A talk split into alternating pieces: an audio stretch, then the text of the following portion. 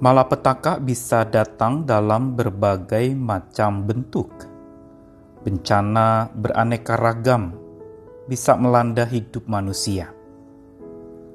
Bisa bencana alam, malapetaka yang berasal dari fenomena-fenomena alam, entah gempa bumi, banjir, atau berbagai macam musibah-musibah dari alam semesta ini. Tetapi malapetaka atau bencana itu juga bisa datang berupa sakit penyakit, wabah misalnya yang sedang terjadi hari-hari ini, membuat resah dan susah hidup manusia. Dan malapetaka atau bencana bisa juga melanda dalam bentuk ekonomi, bencana ekonomi, resesi yang terjadi di mana-mana dan mengglobal hari ini. Segala bentuk itu bisa mengepung dan merundung hidup manusia selama ada di dunia ini. Tetapi sesungguhnya pada saat itulah ketika serangan malapetaka bisa tak henti mengepung dan merundung, saat itulah sebenarnya paling tepat untuk kita dijumpai dan menjumpai Tuhan kita yang Maha Kuasa sekaligus Maha Suaka. Saya Nikolas Kurniawan menemani lagi dalam Sabda Tuhan menyapa hari ini dari Mazmur 40 ayat yang ke-12 sampai 13. Masih kelanjutan dari Mazmur Daud.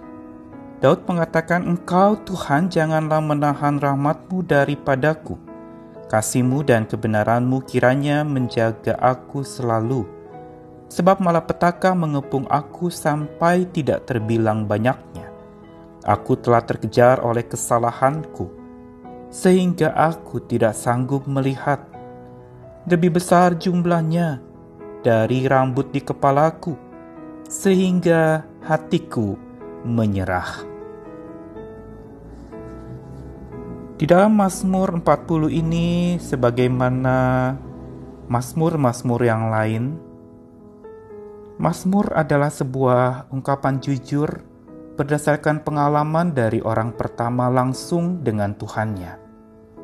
Bukan sekedar dari pemberitaan orang, lalu kemudian seseorang menuliskan. Tapi ini sesungguhnya sang pemazmur mengalami sendiri bagaimana perjumpaannya dengan Tuhan dan dijumpai oleh Tuhan.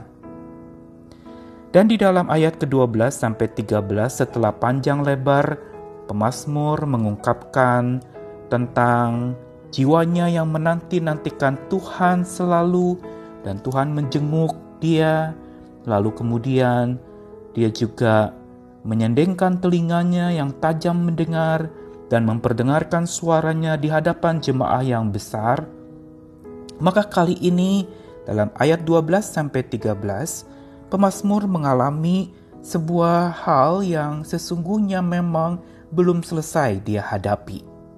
Sekalipun dia sudah berseru kepada Tuhan, sekalipun dia sudah memperdengarkan suaranya di hadapan jemaah, bersaksi tentang Tuhan, tidak kunjung pula sesungguhnya malapetaka hilang dari hadapannya. Malah ungkapan ayat 12 sampai 13 menunjukkan bahwa ia sesungguhnya masih mengalami kesusahan, masih hidupnya dikepung oleh kesulitan. Karenanya dia berdoa dan berkata kepada Tuhan, "Jangan menahan rahmat daripadanya, jangan menahan kasih dan kebenaran daripadanya." Dan pemazmur memohonkan kasih dan kebenaran itu menjagainya selalu. Di dalam Mazmur 40 ini, Daud memang mengungkapkan tentang kemahakuasaan Allahnya yang dia nanti-nantikan, yang dia sandari, keselamatannya, kekuatannya. Tetapi kali ini dalam ayat 12 sampai 13 Pemazmur bukan saja berbicara tentang kemahakuasaan Tuhan, tapi dia berbicara pula tentang kemahasuakaan Tuhan. Atau Tuhan bukan saja punya kuasa dan pegang kendali atas segala bencana atau musibah yang dihadapi manusia. Tetapi Allah juga Maha Suaka, yang berarti Dia Maha Pelindung. Dia tidak bisa henti menjadi pelindung bagi anak-anaknya. Malapetaka memang bisa tidak henti merundung dan mengepung hidup kita. Tapi ingatlah, Allah Sang Maha Kuasa yang sekaligus Maha Suaka itu selalu mendampingi setiap anak-anaknya.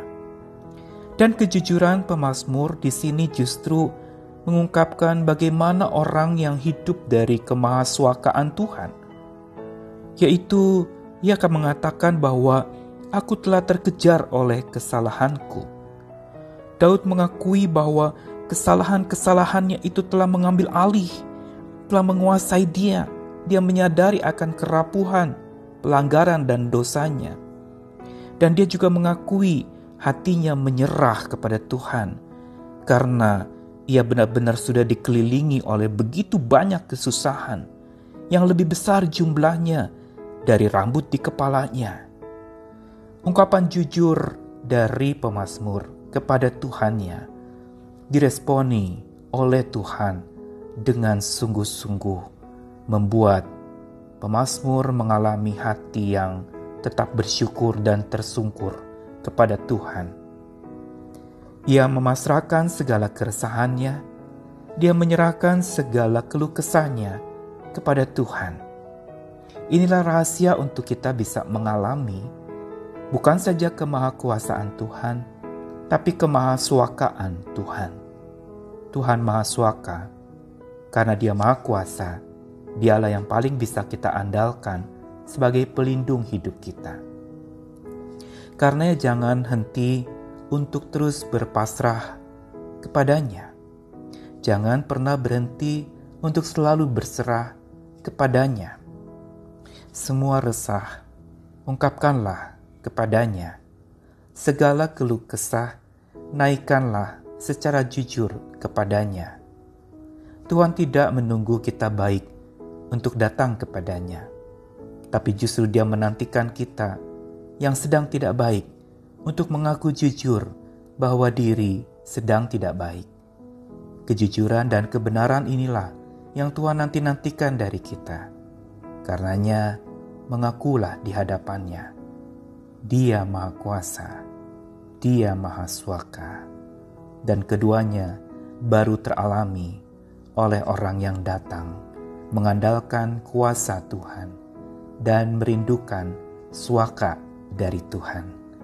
Selamat hidup di bawah naungan kasih Tuhan, kebenarannya, rahmatnya, dan kasihnya tidak pernah dia tahan untuk setiap kita yang berserah diri. Tuhan mengasihi kita semuanya. Amin.